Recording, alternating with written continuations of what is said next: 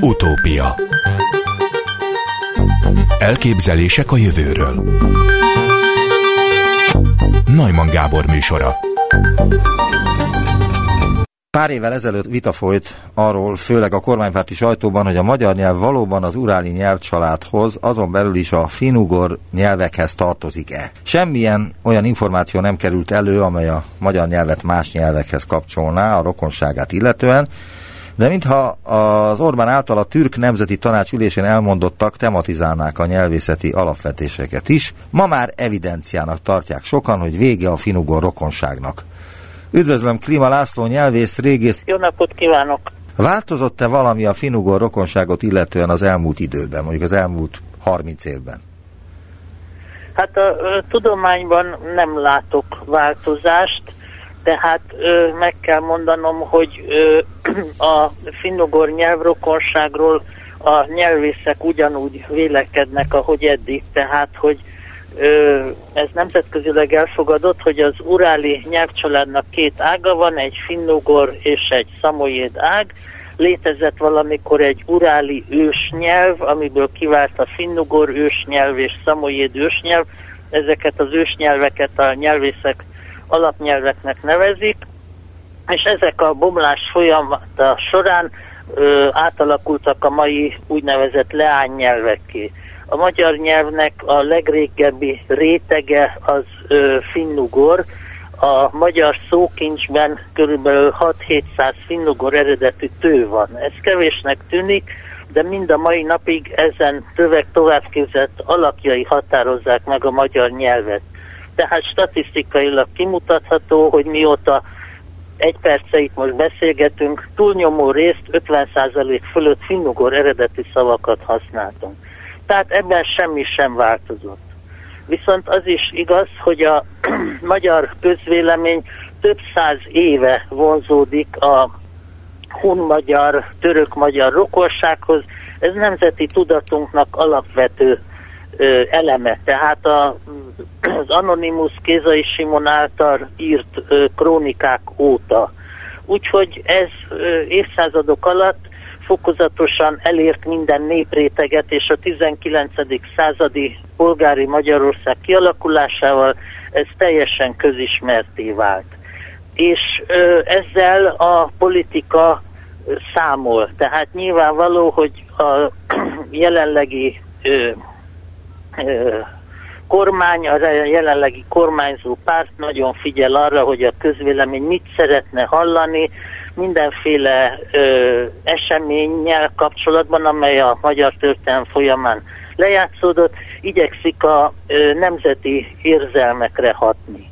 És hát így módon az, hogy a finnugor nyelvrokonság az ö, vitatott lett, ez nem tudományos téren jelenik meg, hanem politikai téren. Fontosnak tartja kiemelni az írásában, amely a tudomány.hu-n jelent meg, hogy a nyelvünk finnugor eredetű, de mi nem vagyunk finnugor nép. Miért fontos ezt kiemelni, és mi a jelentése ennek a megállapításnak? Hát azért, mert azért kell kiemelnünk, mert az őstörténetet több tudomány is vizsgálja. Az antropológusok, és aztán ugye a fizikai antropológiához tárgyalta, társult a genetika, már a 20. század első felében és a genetika az utóbbi negyed században felmérte azt, hogy a mai magyar nép töredékében kapcsolódik csak a honfoglaló magyarsághoz. Tehát a mai magyar emberek vér szerint alig 10% alatt rendelkeznek honfoglaló ősökkel. Tehát a nép története egészen más, mint a nyelv története. A nyelvünk megmaradt, alapjaiban a nép az elmúlt ezer év során kicserélődött. De a honfoglalókat nézzük kulturálisan és genetikailag is, már a honfoglalók is nagyon kevertek voltak, és egyértelműen a sztyep a füves övezetre jellemző pásztor nép kultúrájával rendelkeztek. Tehát nem az erdei finnugor népek, mert a finnugorok elsőprő többsége most is az erdővezetben él, nem az erdei finnugor népek kultúrájával érkeztek a Kárpát-medencébe. És az újabb genetikai vizsgálatok azt is kimutatták, hogy nem csak a mai magyarság, hanem már a honfoglaló magyarság is rendkívül kevert volt. A magyar nyelven is ki tudunk mutatni egyébként keveredést, tehát nagyon jelentős a korai török jövevény szóréteg, de a nyelvészek tudják azt is megállapították, hogy a magyar nyelv szerkezetében, nyelvtanában is finnugor jellegű, a török hatás az másodlagos volt. Mióta sejtjük, vagy tudjuk, hogy a magyar nyelv finnugor eredetű? Meg hát Kézai Simon és igen. Anonymous még ugye azt mondták, hogy a magyar nyelv az sumér vagy etruszk eredetű, vagy valami ilyesmi. Hát Kézaiék idején nem vált el a nyelv története és a nép története. Természetes volt, hogy a, a nép az, ha hun eredetű, akkor a nyelv is hun eredetű, de akkor ez föl sem merült, akkor tudomány se létezett. Tehát a mai értelembe vett tudomány. Tehát ő náluk ilyesmiről nem olvashatunk. Amit említett, ez a sumér eredete a magyar nyelvnek, ez a 19. század második felében jött, és ö, nyugat-európai tudósok vetették föl. Aha. De visszakanyarodva a ö, dolog elejére, tehát, illetve a kérdéshez, tehát ez a finnugor nyelvi kapcsolat az 1600-as évek végén, 1700-as évek elején merült föl ö, skandináv és német nyelvterületen élő polihisztor tudósok körében, akik a finn és az észt nyelvben láttak magyar kapcsolatokat. És aztán a 18. század végén magyar ö, tudósok, Sajnovics János, Gyarmati Sámuel írtak már komolyabb tanulmányokat erről a nyelvkonságról, de még ekkor sem beszélhetünk modern tudományról. A történeti nyelvészet a 19. század első felében jött létre, az indoeurópai nyelveket tanulmányozó nyugat-európai tudósok dolgozták ki a módszertanát, és a finnogor nyelvekre ezt a 19. század második felében adoptálták ezt a módszert. Tehát, mint tudományos állításról, hogy a magyar nyelv a finnugor nyelvcsaládba tartozik, a 19. század óta beszélhetünk. És miért váltak a Habsburgok a finnugor eredet hirdetőivé és hát ezt természetesen hazafiú okokból tagadtuk. Mármint ezt az állítást, hát, független attól, hogy ez igaz volt-e vagy sem, a Habsburgok, amit állítottak, azt mi tagadtuk. Hát ö, mostanában erre azt szokták mondani, hogy fake news, egyébként pedig a tudomány a városi legenda kifejezést használja. Tehát a Habsburgok nem voltak a finnugor nyelvrokonság hívei. Kezdjük akkor a, illetve vegyük a tényeket tehát a 18-19. század fordulóján működött egy német tudós lőtszer, aki évekig Oroszországban dolgozott, Szentpétervárot, a finnogor népek történetét és a finnogor nyelveket is tanulmányozta. Lőtszer jól látta meg azt, hogy az obiugor nyelvek közel állnak a magyar nyelvhez. Aztán ö, Slőtszer viszont korabeli történész polihisztorként más dolgokban is alapvető megállapításokat tett. Például meglátta azt, hogy a, az Anonymous féle gesta hungarorum az hát félig mese. Tehát tele van valótlan állításokkal, a történettudomány ezt a műfajt, amit Anonymous művet regényes gesztának nevezi, tehát szórakoztató történelem, részben kitalált dolgokkal. Na ez már sértette a korabeli formálódó ö, magyar közvéleményt, ugye ne felejtsük el, hogy a felvilágosodás és a reformkor határán vagyunk, a magyar nemzeti ébredés idején. Slőtszer elkövetett még egy baklövést, ha úgy tetszik, vagy egy barátságtalan lépést a magyarokkal szemben, miszerint az erdélyi szászok kérésére megírta az ő történetüket. És Lőtszer előállt azzal, hogy a szászok előbb voltak Erdélyben, mint a magyarok.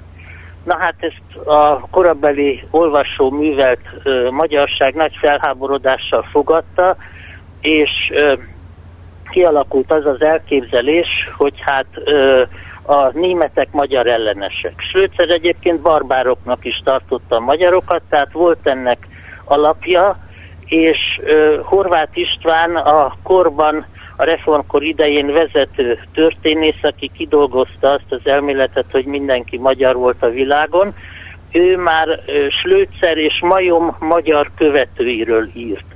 Tehát ez a német ellenesség volt az alapja annak, hogy kitalálják, hogy a Habsburgok pártolják a finnugor nyelvrokonságot. Ugyanakkor elterjedt abban az időben az is, hogy ezek a finnugorok, különösen a lapok milyen barbárok, milyen véglények valójában nem is emberek.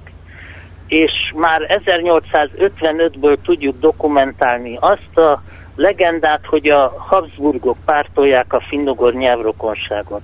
Tehát ezt akkor találták ki, és ö, valójában nem a Habsburgok ö, voltak ö, úgymond a ö, magyarok finnugor nyelvrokonságának a hirdetői, hanem a kor egyik vezető tudósa, a német Slőcer, aki nem a Habsburg irodalomban élt, és mellesleg ebben teljesen igaza volt, hogy a magyar nyelv a finnugor nyelvek közé tartozik. Tehát ilyen nincsen, hogy a Habsburgok ö, pártolták volna a finnugor nyelvrokonságot. Az elő említette azt, hogy a 19. század vége felé, vagy a közepén jött elő az a hiedelem, hogy a magyar nyelv sumér vagy etruszk eredetű. És ez Igen. meddig tartotta magát, meddig gondolták azt? Mert hogy akkor azt is gondolták, hogy a magyar nyelv ebben a régióban alapnyelv, és minden más nyelv a magyarból származik. Hát a 19. század második fele a történeti nyelvészet nagy korszaka volt. Úgy gondolták akkor, hogy ez a ö, tudományág választ tud adni a népek történelmének ö, vitás, addig még nem eldöntött kérdéseire. És a korvezető nyelvészei mindenféle nyelvet összehasonlítottak és vizsgáltak, és végül tisztázódott az az álláspont, ami napjainkig is él. A 19. század végén már magyar ö, nem tudósok, hanem újságíró is volt az egyik, tehát magyar emberek átvették ezt a gondolatot, és írtak a sumér magyar nyelvrokonságról, de akkor ennek még nem lett visszhangja Magyarországon. Ugyancsak a 19-20. század fordulóján már születtek művek az etruszk magyar nyelvrokonságról is. De ezek úgy kikoptak, és aztán a sumér magyar nyelvrokonság eszméje a második világháború után a magyar emigrációban vált ö, divatos eszmévé, az etruszk magyar nyelvrokonságot pedig egy ö, nagyon híres etruszkológus, ö, az olasz Mario Alinei újította föl az 1990-es években. Egyébként volt már magyar híve a szocializmus ö, érájában, írt is róla ö, könyvet. Tegnap beszéltem az egyik barátommal, mindenféle dologról, és kérdeztem, milyen műsort készítek, és mondtam, hogy beszélgetek majd valakivel, egy eh, nyelvész professzorral, aki, aki be fogja bizonyítani akár neked is, hogy a magyar nyelv finnugor eredetű, és egyértelműsíti ezt a tévhitet, ami az utóbbi években elterjedt, hogy török, vagy nem tudom milyen eredetű lenne a magyar nyelv, és erre ő azt mondta, hogy hát számára is kétséges, mert hogy mi az oroszokkal egy csomó szóban nagyon hasonlítunk az orosz nyelvhez. Itt van a szombat, a szubóta, aztán itt van a ősz, az ószeny, ami ráadásul egy kicsit abszurd is, mert ha jól tudom, a filmben ez szüszküllá, az ősz. Szükszű az ősz. Szükszű. Tehát ennek voltak éppen így első hallásra semmi köze nincs a mi ősz szavunkhoz. És mondtam, hogy hát nem ezek döntenek, hanem a struktúra, a nyelvstruktúra, Mik voltak azok a bizonyítékok, amelyek egyértelműsítik, hogy a magyar nyelv uráli eredetű és a finnugor nyelvcsaládhoz tartozik? Hát erről az egyetemen többféle éven át beszélünk, tehát ezt nehéz pár percben elintézni. Először arra kell kitérnünk, hogy a történeti összehasonlító nyelvészet a szabályos hangmegfelelések megfigyelésére, elemzésére alapul tehát hogy rendszert keres az eltérésekben. említette azt, hogy a magyar ősznek a finn megfelelője szükszű. Sok más példából is lehet igazolni, hogy finnugor szavakban a szó elejé S hang a magyarban nem maradt meg. És más ilyen jellegzetes hangváltozásokat is lehet ö, említeni. Így derítették föl a magyar nyelvnek, meg a többi finnugor nyelvnek a közös ősi, őszi, na bocsánat, kimondom mindjárt, ősi szókincsét.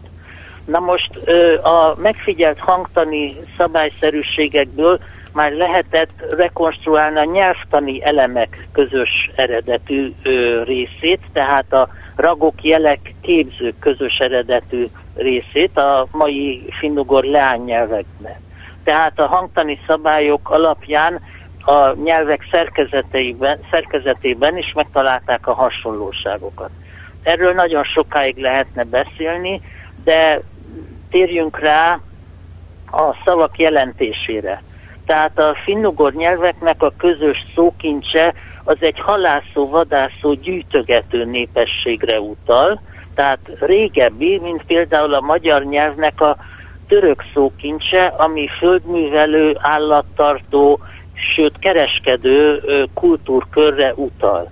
Említette a szláv szavakat. Például a magyar nyelv szláv szavai között is nagyon sok a földművelésre utaló szó, illetve mm, az államszervezetre, mint ahogy a török szavak között is vannak ilyenek.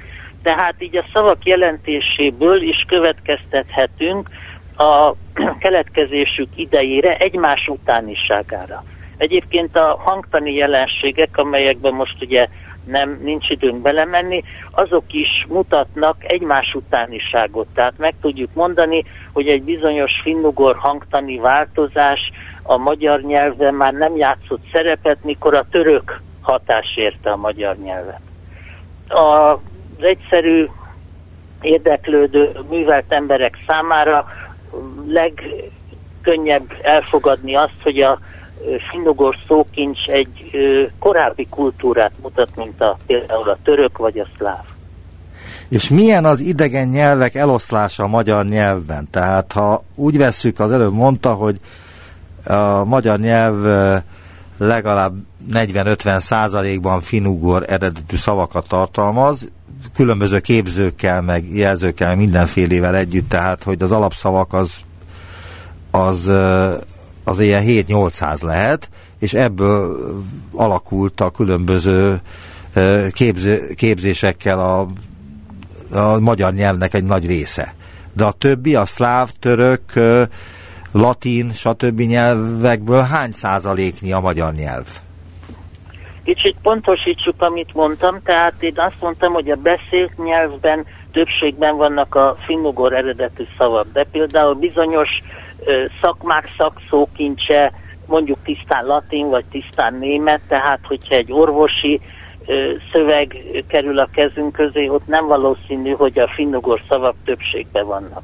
Ugyanígy a műszaki nyelv, különösen a 19.-20. század fordulóján tele volt német szavakkal, aztán azóta kicsit tisztult egy helyzet. Tisztult a helyzet. Tehát itt én a beszélt nyelvre, a köznyelvre gondoltam. A szaknyelven lehetnek Igen. más arányok. Na most rátérve arra, hogy milyen szavak vannak a magyarban, nagyon sok a belső keletkezésű, illetve mindmáig ismeretlen eredetű szó, tehát ugye egy jó néhány nyelv kihalt a történelem folyamán, nem tudjuk azt se, hogy a magyar nyelvet esetleg kihalt nyelvektől milyen hatás érte, stb. stb. Tehát jelentős részéről a magyar szókincsnek azt mondjuk, hogy ismeretlen vagy belső keletkezésű. Ezen kívül a, vannak ugye a finnugor eredetű szavak és a későbbi jövevényszavak. Nagyon helyesen említette a latint, és az olasz is társul hozzá, tehát a török, a szláv, a német mellett ezek is nagyon jelentősek, és világos, hogy az utóbbi időben áramlanak az angol szavak a magyarba, tehát elképzelhető, hogyha 50 év múlva fölhív ismét telefonon, hogy beszélgessünk az utópiában, akkor azt mondom, hogy most már az angol eredetű szavak vannak többségben. Hát majd meglátjuk. De hogy nem végeztek olyan felmérést nyelvészek, hogy jelen pillanatban mondjuk tíz év ide vagy oda a magyar nyelvben Tehát a magyar nyelv hogyan oszlik meg a, a latin, a görög, az ógörög, a német, a szláv, az orosz, stb. az egyéb nyelvek szavaival? Lehet végezni bármikor, végeztek is ilyet, tehát én az egyetemi óráimon szoktam mutatni egy táblázatot, hogy ö, a, az idegen eredetű magyar szavak között például a latin meg az olasz nagyon erősen képviselve van. Tehát ö, van ilyen ö, publikáció, és meg kell jegyezni, hogy ugye ö, a Nyelvtudományi Intézet gyűjt egy nagy ö, adatbázist, folyamatosan bővül a feldolgozott szövegek száma ebben az adatbázisban, és számítógépes keresőprogramokkal ki lehet hozni eredményeket, tehát amit én említettem, hogy egy ilyen grafikon tanítok, az egy talán kb. 10 éves publikáció, de bármikor lehet egy újabbat is csinálni. A nyelvtudományban történt-e bármi is az elmúlt 30 évben, ami reflektált volna ezekre az új felvetésekre, amiket én mondtam a beszélgetés legelején, hogy a magyar nyelv az a türkhöz kapcsolható, mert hogy a türk nyelvek közül keletkeztünk, vagy ki tudja, hogy honnan. Tehát, hogy ezzel foglalkoztak-e a tudósok komolyan az elmúlt 30-40 évben?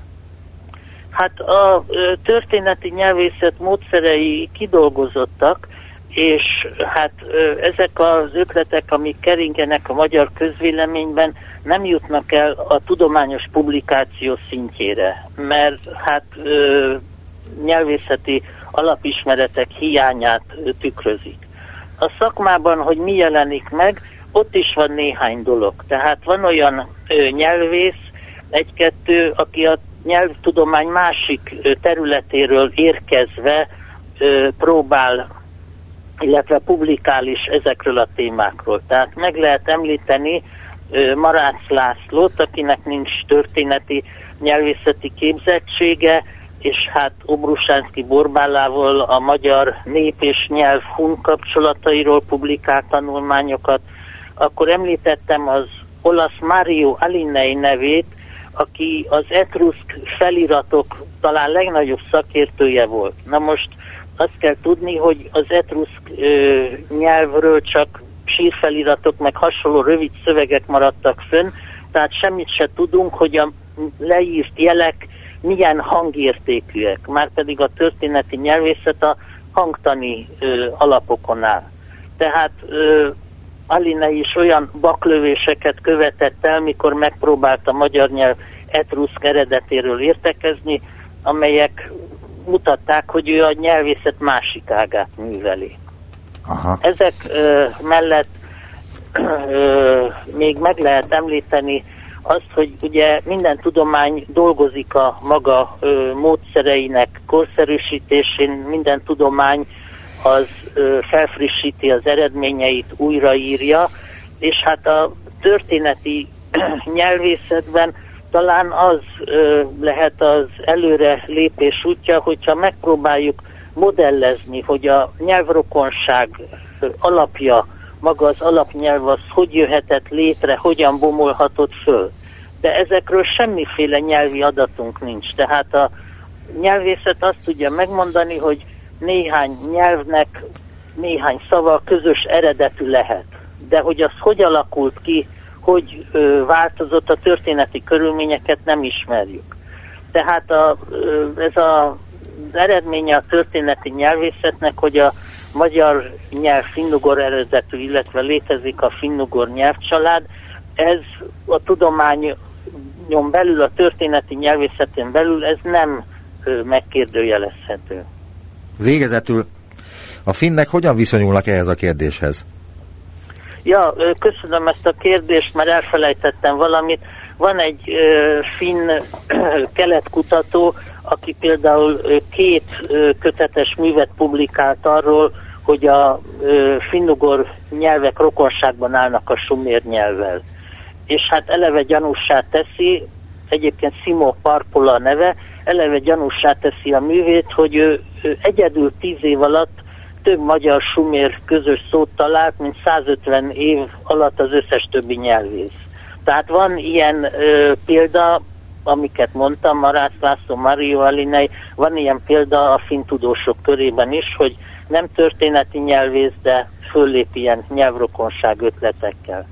Nos, ö, akkor visszatérve, illetve rátérve végre erre a kérdésre, tehát ö, Finnországban a történeti nyelvészek nem ö, kérdőjelezik meg a finnugor nyelvrokonságot, és meg kell ö, jegyezni azt, hogy a ö, finnek ö, nemzeti tudatában a finnugor nyelvrokonság van beágyazva. Tehát ugye beszéltünk az előbb arról, hogy a magyar nemzeti tudatban milyen mélyen beágyazódott a hun-magyar rokonság tudata.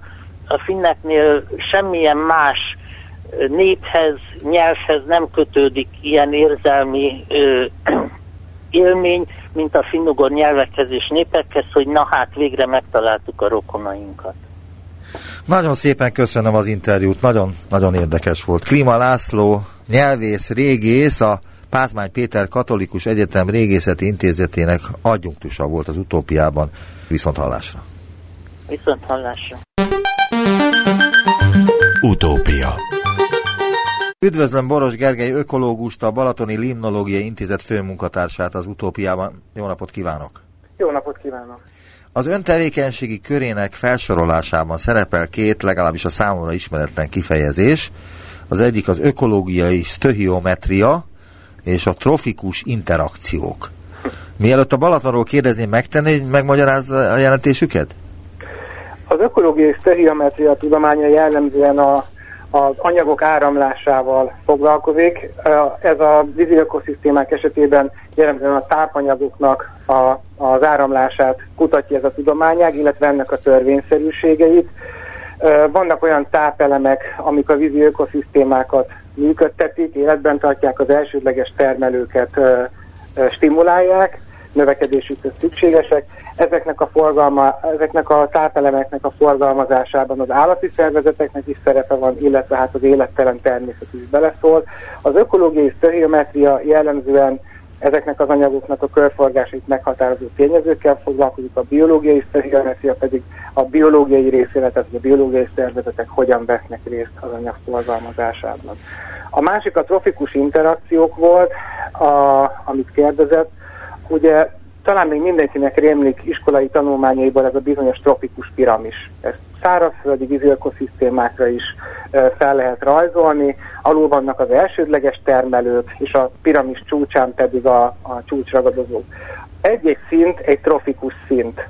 Az elsődleges termelőktől fölfelé haladva a trofikus interakciók pedig azt jelenti, hogy ezek között a különböző szintek között milyen kölcsönhatások vannak. Hogyan hatnak egymásra az alá, egymás alatt és fölött lévő szintek, mik azok, amik uh, visszacsatolásokon keresztül mondjuk uh, elősegítik az ökoszisztéma egyes szintjeinek a, az átalakulását. Hát talán nagyon nagy vonalakban így tudnám összefoglalni. De ez most nagyon jól is jön, legalábbis nekem, mert meg tudom öntől azt kérdezni, hogy jelenleg a Balatonnak milyen az ökológiai sztöhoiometriája. Még egyszer, sztöhiometriája. Jelenleg a, ez egy alapkutatási jellegű kérdés, és ilyen célzott kutatás, ami, a, ami kimondottan az ökológiai stöhiometriát unblock felölelni, nincs, nincs ilyen jellegű alapkutatás, de nyilván rész eredményeket, tehát a tápanyagviszonyokkal kapcsolatban, ezért elég sok mindent tudunk, mert az intézetünk monitorozó kutatást is végez a Balatonon, tavasszal és ősszel havonta, nyáron pedig két hetente, vagy ha szükséges, akkor még gyakrabban, és vizsgáljuk a vízben és a tónak az üledékében azoknak a pontosabb tápanyagoknak a koncentrációját, amik, amiktől az elsődleges termelők, jellemzően az algák, és hát a Balatonban kisebb hangsúlyal a, a hínár növényzet ugye működni tud. Ez alapján azt lehet mondani, hogy a Balaton vizében viszonylag jel, viszonylag alacsony a, annak a tápanyagnak vagy tápelemnek a koncentrációja, ami a balatoni termelést, elsődleges termelést leginkább meghatározza, ez a foszfor. Ennek a hozzáférhető mennyisége a, a Balaton vízében jellemzően igen alacsony, azon a, azon a határértéken van, amikor még képes limitálni a, az elsődleges termelést. Ettől időnként van eltérés, ilyenkor láthatjuk azt, amikor egy kicsit meglódul az algabiomassa. Majd amikor elfogy a vízből a, a limitáló tápanyag, akkor újra behúzza a kéziféket a rendszer. Nagyon szépen köszönöm, és akkor én most rá is térek arra, hogy ezeket uh, szétszálazzam, legalábbis uh, a saját uh, tudásomat tekintve, mert hogy én nem vagyok ökológus, de a Balaton nagyon szeretem, és ismerem is, és uh, bizonyos dolgokat azért, uh, amit uh, eléggé furcsának találok, meg is kérdezem öntől. Ami, amikor ezt az interjút megbeszéltük, azt kérdezte, hogy miről szeretnék önnel beszélgetni, Igen. és én azt válaszoltam, hogy a Balatonról. Igen. És tulajdonképpen most fog kezdődni a szezon, ha lesz igazi szezon idén. Milyen vízbe mehetnek a Balatonimádók, ha most vagy mostanában majd lemennek a Balatonra fürödni? A vízminőség jelenleg kitűnő, a a vízminőséget jellem, többféle osztályozási rendszer van, hogy mi alapján lehet eh, minősíteni a vizet, de az egyik leggyakoribb módja ennek a benne lévő algák mennyisége alapján minősíteni a vizet, és az alapján az látszik, hogy akár áprilisban, akár most a legutóbbi májusi méréseink szerint is a, körülbelül hasonló, nagyjából olyan, ugyanolyan a vízminőség, mint a tavalyi év előző időszakában, vagy mint mondjuk a korábbi években, tehát semmi rendkívül dologról ilyen szinten beszámolni nem lehet. Ugye a, a vízben az algák mennyiségét a vízből kimérhető klorofil tartalom alapján tudjuk becsülni. Ez talán a laikusoknak nem sokat mond, de, de 5 és 10 mikrogram között alakul a klorofil A mennyisége a, a vízben áprilisban, májusban, ami kimondottan alacsonynak tekinthető, és uh, egyéb jelek sem utalnak arra, hogy bármi probléma lenne a vízminőséggel, úgyhogy aki most a Balatonhoz látogat, az kristálytiszta vízben fürödhet, leszámítva azt, hogy Balatonnak van egy olyan természetes karaktere, hogy mivel a, a vízfelülete igen nagy, és ehhez képest a, a vízmélysége kicsi, ezért a szél könnyen belekap és felkavarja viszonylag könnyen az üledéket. E, ettől a Balatonvíze sokszor opálosnak tűnik, szürkészöld színű, amit egyesek akár koszosnak is gondolhatnának, de hát ez nyilván nem kosz, hanem ez a ez a Balaton karakteréből adódó természetes tulajdonság. Kérdésére röviden válaszolva jó, jó a vízminőség. Mennyit változtat, vagy változtatott a Balaton vízminőségén, hogy már évek óta nem fagyott be a Balaton? Arra vonatkozó kutatásokat, célzott kutatásokat nem végeztünk, hogy a tó befagyása, vagy a, vagy a, vagy a befagyás elmaradása egészen konkrétan hogyan változtatja meg a viszonyokat. Az biztosan el lehet mondani, hogy a, ami történik, amikor befagy a tó és egy összefüggő tartós jégréteg alakul ki, hogy akkor ugye a szél nem tudja megkavarni a, a vízoszlopot, nem tudja felkapni a hullámzás az üledéket, akkor teljesen szépen letisztul a vízoszlop, hogyha, hogyha átlátszó a jég, akkor egész mélyen le lehet látni a fenékig, és a, a viszonylag tehát váramlásmentes víznek és a tisztán lejutó fénynek köszönhetően egy ilyen sajátos alga bevonat tud kialakulni ilyenkor a, a, az üledéknek, vagy hétköznapi nevén az iszapnak a felszínén. A, ez, ez nem, azért nem egy új keletű jelenség, hogy mondjuk vannak olyan évek, amikor a tó nem fagy be. Az a személyes tapasztalatom az, hogyha mondhatok ilyet, hogy én is valóban azt, azt érzem, hogy az utóbbi években, mint hogyha ritkában és kevesebb ideig lenne jégborítás a Balatonon, de azért ez, bár nem vagyok meteorológus, de amit hallottam erről, hogy azért ez korábban is csak-csak előfordult. És nem, nem, idén például nem tapasztaltuk ennek semmilyen olyan hatását, hogy tavasszal valami rendkívül dolog történt volna, amiatt, hogy nem volt befagyva idén a tó. Tehát nem kell tartani, vagy félni attól, hogy nem fagyott be a tó, ettől nem budjan be, hogy egyszerűbben fogalmazzak. Önmagában én, tehát hogy mondom, ez egy, ez egy elég komplex téma, és, és nagyon uh, méreható kutatásokat, téli kutatásokat kellene, és célzott kutatásokat ahhoz végezni, hogy erre egyértelműen lehessen válaszolni.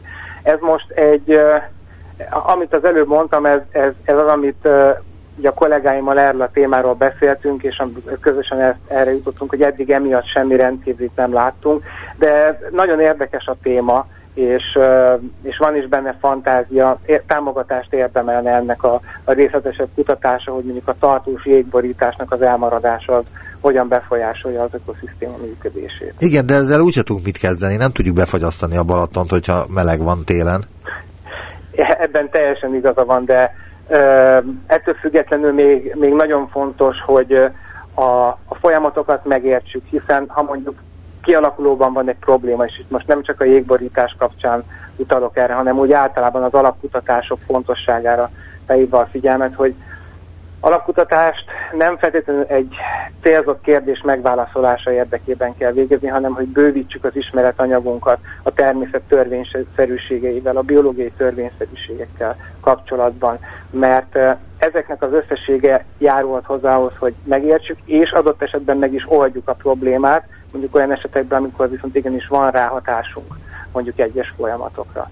És bár befolyásolni nem tudjuk közvetlenül, illetve néhány éves viszonylatban, hogy befagyja a Balaton vagy nem, de ettől függetlenül annak a megértése és, és a jövőre nézve predikció készítése, hogy ennek milyen hatása lehet, ha van valami hatása, az, az szerintem igenis egy, egy fontos feladat, fontos tudományos és hát társadalmi feladat is, egy elvárás lehet. A 2020-as márciusi Balaton jelentésből idézek. Igen. A magasabb hőmérséklet nem csak az algákra hatott, hanem a hínár állomány áttelelését is befolyásolta. Az idén a szokásosnál több alámerült vízi növény telelt át, illetve az áttelelő hínárfajok, főleg a sülőhínár, a szokottnál másfélszer nagyobb biomasszával vannak jelen március elején. Így van. Egy nyaralni vágyó számára ez mit jelent? Egy nyaralni vágyó számára ez csupa pozitív jelenthetne, mert bár az emberek többsége alapvetően valahogyan gyanakodva tekint a hínár növényzete, sőt, sokan nem is kedvelik, a horgászoknak beleakad a szereléke, tehát alapvetően egy kedvezőtlen dologként tekintenek rá, de azért azt mindenkinek tudnia kell, hogy a hínár növényzet egy természetes ökoszisztémában nagyon-nagyon fontos e, egységet képez, élőhelyet képez, aminek a, a, aminek, tehát a hínárállomány például alapvetően meghatározza, hogy az, a, a víz és az üledék közötti anyagforgalma, tápanyagforgalma. Hogyha optimális a borítása és egészséges a hínárállomány, nagyon fontos stabilizáló szerepe van abban, hogy az üledékek tartós, hogy az, hogy az üledékben tartósan megmaradjanak a tápanyagok. Ezen kívül példaként lehet említeni a, a hínárállomány fontosságára azt, hogy búvóhelyet biztosít a nappali időszakban a, az apró sérülékeny állatoknak, mint például a halivadéknak, vagy annak az apró állati rákplanktonnak, ami, a, ami az algákat kiszűri a vízből, amik így el tudják kerülni az, a vizuális predát, azokat a vizuális ragadozókat, akik őket elkapkodnak. Ők például a hínárállományban bújnak el napközben, és lehetne még több dolgot is mondani, de a lényeg, hogy a hínár miatt senki ne aggódjon, a hínár, ha van, az azt jelenti, hogy tiszta a víz, mert csak tiszta vízben jut annyi fény a, az ajzatra, hogy a hínár meg tudjon élni. Tehát a hínár jó, jó az ökoszisztémának, nyilván nem akkor, hogyha túlburjánzik, vagy, vagy ö, olyan fajok szaporodnak el benne, amik mondjuk idegenhonosak, de az őshonos és egészséges mértékű hínárborítás az kimondottan jó, stabilizáló szerepe van, és a, és a tiszta, a tiszta víz, vizet jelenti, úgy is nevezik egyébként a tudományos terminológiában azokat a vizeket, ahol az elsődleges termelést a hínár dominálja, hogy tiszta vízű állapotban lévő fázisban van az a tó. Uh, és még visszautalva arra, amit kezdett, hogy uh, a jégborítás, valóban köszönöm, hogy felhívta a figyelmet erre a dologra, hogy talán ez egy olyan dolog, amit ki lehet emelni, hogy a, a viszonylag enyhe tél, az a hínerállománynak az áttelelését befolyásolta, valamivel nagyobb biomasszában telelt át, mint, mint a szokásos, de egy-egy hideg idő, ami mondjuk tavasszal bejön, az, az össze is tudja omlasztani ezt a, ezt a hínárállományt. Tehát rendkívülnek nem, nem tekinthető ez a dolog. Ismét a Balaton jelentéshez fordulok. A sügér a tó jellegzetes őshonos kistestterremeltű ragadozó hala, amelynek állomány örvendetesen gyarapodásnak, amelynek állománya örvendetesen gyarapodásnak indult az utóbbi évtizedben. Hívása sokszor megfigyelhető a parti szegélyben márciusban. És mi van a többi hallal? Ők hogy érzik magukat, mióta nincs halászat a Balatonon? Ö, a, az utóbbi időben, amennyire én tudom, kevés, tehát 2013-ig volt kereskedelmi célú halászat a Balatonon. Azóta már csak tudomásom szerint csak kutatási célú halászatot lehet végezni, illetve ahogy még eltávozhat a tóból a halad maga a horgászat, tehát a rekreációs vagy sport célú horgászat. De viszont 2013-ig, amíg volt halászat, az utóbbi időszakban már akkor is csak szelektív busa halászat történt. Volt talán egy-két kivétel ez alól időszakosan angolna halászat, de ami, ami jellemző volt, az az ökológiai célú hallgazdálkodás keretében történő busa lehalászás. Most a busáról tudni kell, hogy ez egy Ázsiából betelepített idegenhonos halfaj. És anna, annak az állományának a gyérítése az, az kimondottan egy üdvös dolog volt ökológiai szempontból. Miért? És Miért? Mert hogy azért, azt hiszem, hogy planktonevő ez a hal. Pontosan, nagy, nagy, rávilágított a dolognak a lényegére. Itt pontosan arról van szó, hogy annak idején a 70-es években azért telepítették be a busát, mert akkoriban igen uh, algás volt a Balaton vize, mondjuk, hogy hipertróf vagy eutróf volt, ez attól függ, hogy melyik időszakban nézzük. Tehát igen produktív volt a, a Balatonnak a vize, és akkoriban úgy gondolták a témával foglalkozó szakemberek, hogyha betelepítenek egy plankton szűrő halat, azzal egy, egyrészt fokozzák a halászati hozamokat, másrészt az algából értékes halhúst lehet közvetlenül előállítani, ami majd e, piaci hasznot fog termelni. Azonban a busa nem váltotta be a hozzáfűzött reményeket, e, nem, nehezen lehetett, viszonylag nehezen lehetett visszafogni a Balatonból, az értékesítése is nehézségekbe ütközött, és az újabb kutatások meg arra világítottak rá, hogy igazából nem is annyira algát, hanem inkább apró, apró állati rákplankton szeret enni a Balatonba, ami pedig ökológiai szempontból egy kimondottan kedvezőtlen dolog. A busák telepítését egyébként már a 80-as évek elején befejezték, de ennek ellenére jelentős állományuk van most is a tóban. Többek között ezért zajlott addig, amíg, amíg volt kereskedelmi célú halászat, ezért zajlott a buszállomány gyérítése, hogy amennyire lehet ezt a meglévő buszállományt tizedeljék. A többi hal, hiszen az eredeti kérdése erre vonatkozott, a többi hal esetében, ö, illetve nem, akkor beszéljünk például egy picit a, a rákokról. Várjunk csak, hadd szóljak bele egy pillanatra. Tehát a Hallgatom. sügért azért emeltem ki, mert a sügér Igen. az egy nagyon jó pofa, helyes kis hal, Igen. de az nem igazán a nemes halak közé tartozó, és az emberek, hát ha lehet, akkor inkább pontyot, harcsát, fogat, stb. ilyeneket szeretnének fogni a Balatonban, meg a balatoni keszeget. Igen. És azért kérdezem, hogy amióta folyamatosan telepítenek halakat a Balatonba, elég sokat, tehát el, elképesztő mennyiségeket Igen. telepítenek a Balatonba, hogy ez megérződik-e a horgászoknál, vagy a, lehet-e látni egy ökológusnak, hogy, hogy mekkora ez a e, halmennyiség, ami kialakulhatott a Balatonban, Termé nincs Természetesen lehet. Én, én tartozom egy vallomásra, hogy én nem szoktam horgászni, úgyhogy ne, nem tudom horgász szemmel ezt, ezt a dolgot megítélni, de egy dolog biztos, illetve több dolog is biztos, de a, a, a sügér példára visszatérve, a sügérállomány regenerálódás, az, hogy, azt, hogy az utóbbi időben egyre több van, az, az a kutatók szerint a tisztuló vízzel van összefüggésben. Korábbi időszakban, amikor erre már utaltam a beszélgetésben, hogy amikor rendkívül algás volt a tó, nem igazán kedveztek a, a viszonyok a sügérnek, az kimondottan az ilyen tiszta oxigénben dús vizet szereti, most sokkal adottabbak a, a feltételek a, a sügérnek mondjuk az utóbbi években, évtizedek, mint mondjuk az azt megelőző időszakban, szépen jön is fel a sügérállomány. De hogyha úgy összességében a halakat kérdezi, nyilván minden tónak, így a Balatonnak is van egy eltartó képessége.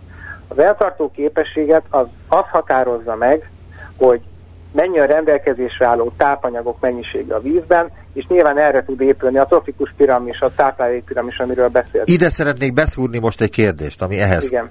kapcsolódik. Igen. A Balatonnal kapcsolatos másik hír az az, hogy beépítik a partmenti telkeket furra, és ezáltal megszűnhetnek a nádasok, a hinarasok, meg egyáltalán. Ha ez bekövetkezik, milyenné válhat a Balaton? Hú, hát itt most ö, több témába is belekapunk egyszerre minden olyan dolog, ami a, a természetes ökoszisztéma működését, az annak a nagyon fontos elemeit felszámolja, ö, műtárgyakkal és egyebekkel, az nyilván az ökoszisztéma instabilitása irányába hat. Ahogy az előbb említettem, a, hína, a hínárállományoknak az egészséges és őshonos fajokból álló hínárállománynak ugyanúgy fontos stabilizáló szerepe van, mint mondjuk a nádasoknak. A nádasokhoz több ezer olyan faj kötődik, ami például csak ott találja meg a, az életfeltételeit, a, akár legyen félszárazföld, vízi állatokról, de a nádasnak ezen kívül rendkívül komoly szűrő funkciója is van a vizekben. És uh, anélkül, hogy most itt minden, minden egyes aspektusába belemennék annak, hogy a nádasoknak vagy a hinarasoknak milyen, milyen szerepe van, mondjuk a halálomány ívásában vagy táplálkozásában, az biztosan lehet tudni, hogyha egy teljesen kikövezett, kibetonozott partú medencévé akarjuk alakítani a Balatont, vagy egyesek ilyen irányba viszik a folyamatokat, akkor azzal is számolni kell, hogy ennek meg lesznek az ökológiai következményei, és egy idő után nem lesz olyan a Balaton, mint ami ennek ma szeret. De mi lesz, tehát mi történik pontosan? Akkor, hogyha ez bekövetkezik?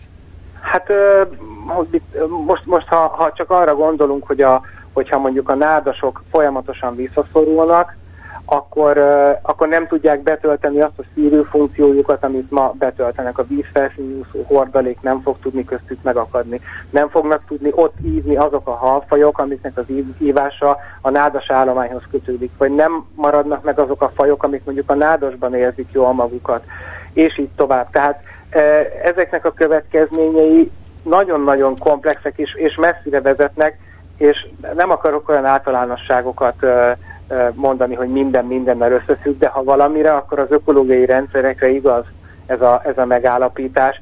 Tehát nem, ez annál sokkal bonyolultabb dolog, mint hogy... Tehát nem lehet erre azt mondani, hogy ezzel tönkreteszik a tavat, de hát közel vannak azért hozzá. Én, én azt gondolom, hogy azért hála Istennek, attól még nagyon messze állunk, hogy azt lehessen kijelenteni, hogy tönkretették a tavat, vagy hogy vagy hogy itt most hatalmas katasztróf van, de, de a vészharangokat azért kongatni kell abban a tekintetben, hogy nagyon kell figyelnünk a természeti értékeinknek a megóvására, nem csak a Balatonon, hát bárhol máshol is, de ha most erről a specifikus dologról beszélünk, minden egyes,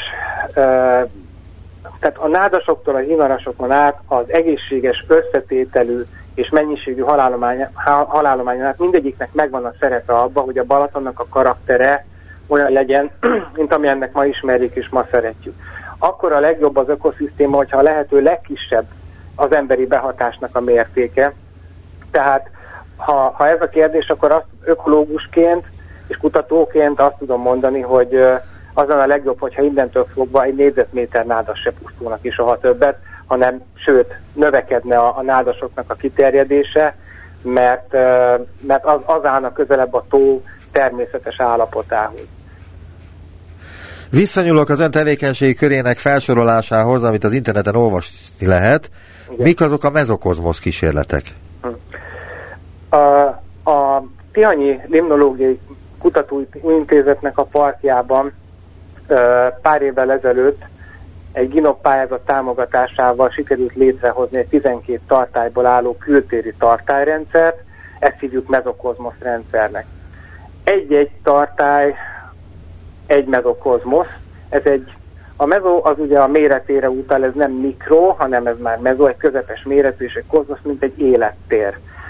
Ezek a tartályok arra alkalmasak, hogy a vízi ökoszisztémákban zajló egyes folyamatokat modellezzük bennük, vizsgáljuk kontrollált körülmények között, és akár 12-szeres ismétlésben. Kezeléseket tudunk beállítani, a hőmérséklet emelés hatásait tudjuk vizsgálni, a tápanyagok mennyiségének, a növekedésének a hatásait tudjuk vizsgálni, és így tovább. Olyan körülmények között, amelyeket befolyásolni tudunk, és könnyen nyomon tudunk követni. Ennek a kísérletes infrastruktúrának ez lenne a lényege, ami a kelet-közép-európai régióban egyedülállónak számít, tehát nincs még egy ilyen felszereltségű és, és méretű mezokozmosz rendszer ebben a térségben, ellenben a, a világ más részein fejlettebb nyugati országokban, vagy, vagy, vagy Észak-Amerikában, Kanadában nagy számmal találhatók ilyen mezokozmosz rendszerek. Hála Istennek eljutottunk oda, hogy mi is ehhez a elit csapathoz, hogy tartozunk most már, akik rendelkeznek ilyen kísérleti rendszerrel, és és el is kezdődtek a munkák már ezekben a tartályokban. És végül, és azt hiszem, hogy ez egy kicsit rímel is arra, amiről beszéltünk, a sekély tavak biomanipulációja hogyan történik, és kik által? Aha. Hát én talán ez a biomanipuláció szó, ez ilyen nagyon uh, futurisztik, vagy nem is, ez kifibe illő, vagy talán kicsit félelmetes dolog, de igazából egy nagyon-nagyon barátságos és természetes dologról van szó. Röviden úgy tudnám összefoglalni, hogy a, a biomanipuláció az a vízminőség javítása az élőlény összetétel uh, befolyásolásával. Hogy egy példát mondjak, a biomanipuláció tudománya, vagy tudományág, ez a tudományág azzal foglalkozik, hogy például hogyan tudjuk a halálományt úgy befolyásolni, hogy ez a vízminőségi javulás irányába hasson. Mondok példát, vannak a, a tavainkban, folyóinkban olyan fajok, amiknek a jelenléte alapvetően a vízminőség romlás, az algásodás irányába hat. Mik ezek a fajok? Például azok, amik folyamatosan túrják a, az iszapot, és onnan folyamatosan felkavarják a tápanyagokat, visszahozzák a vízoszlopba, amin az algák tudnak szaporodni. A vízminőség szempontjából szintén kedvezőtlen, ha túl sok olyan halegyed van a vízben, ami kieszi az apró uh, rákplanktont, úgy mondjuk, hogy zooplanktont, mert az a zooplankton az, ami kontrollal tudja tartani az algát.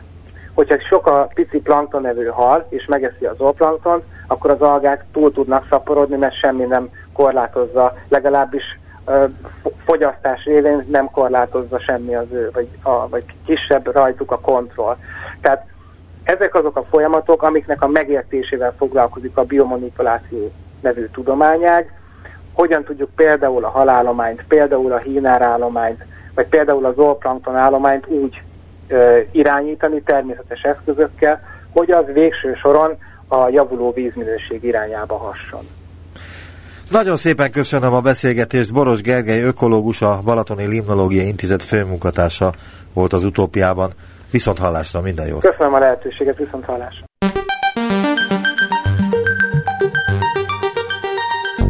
Visszaértünk a jelenbe. Neumann Gábor utópia című műsorát hallották.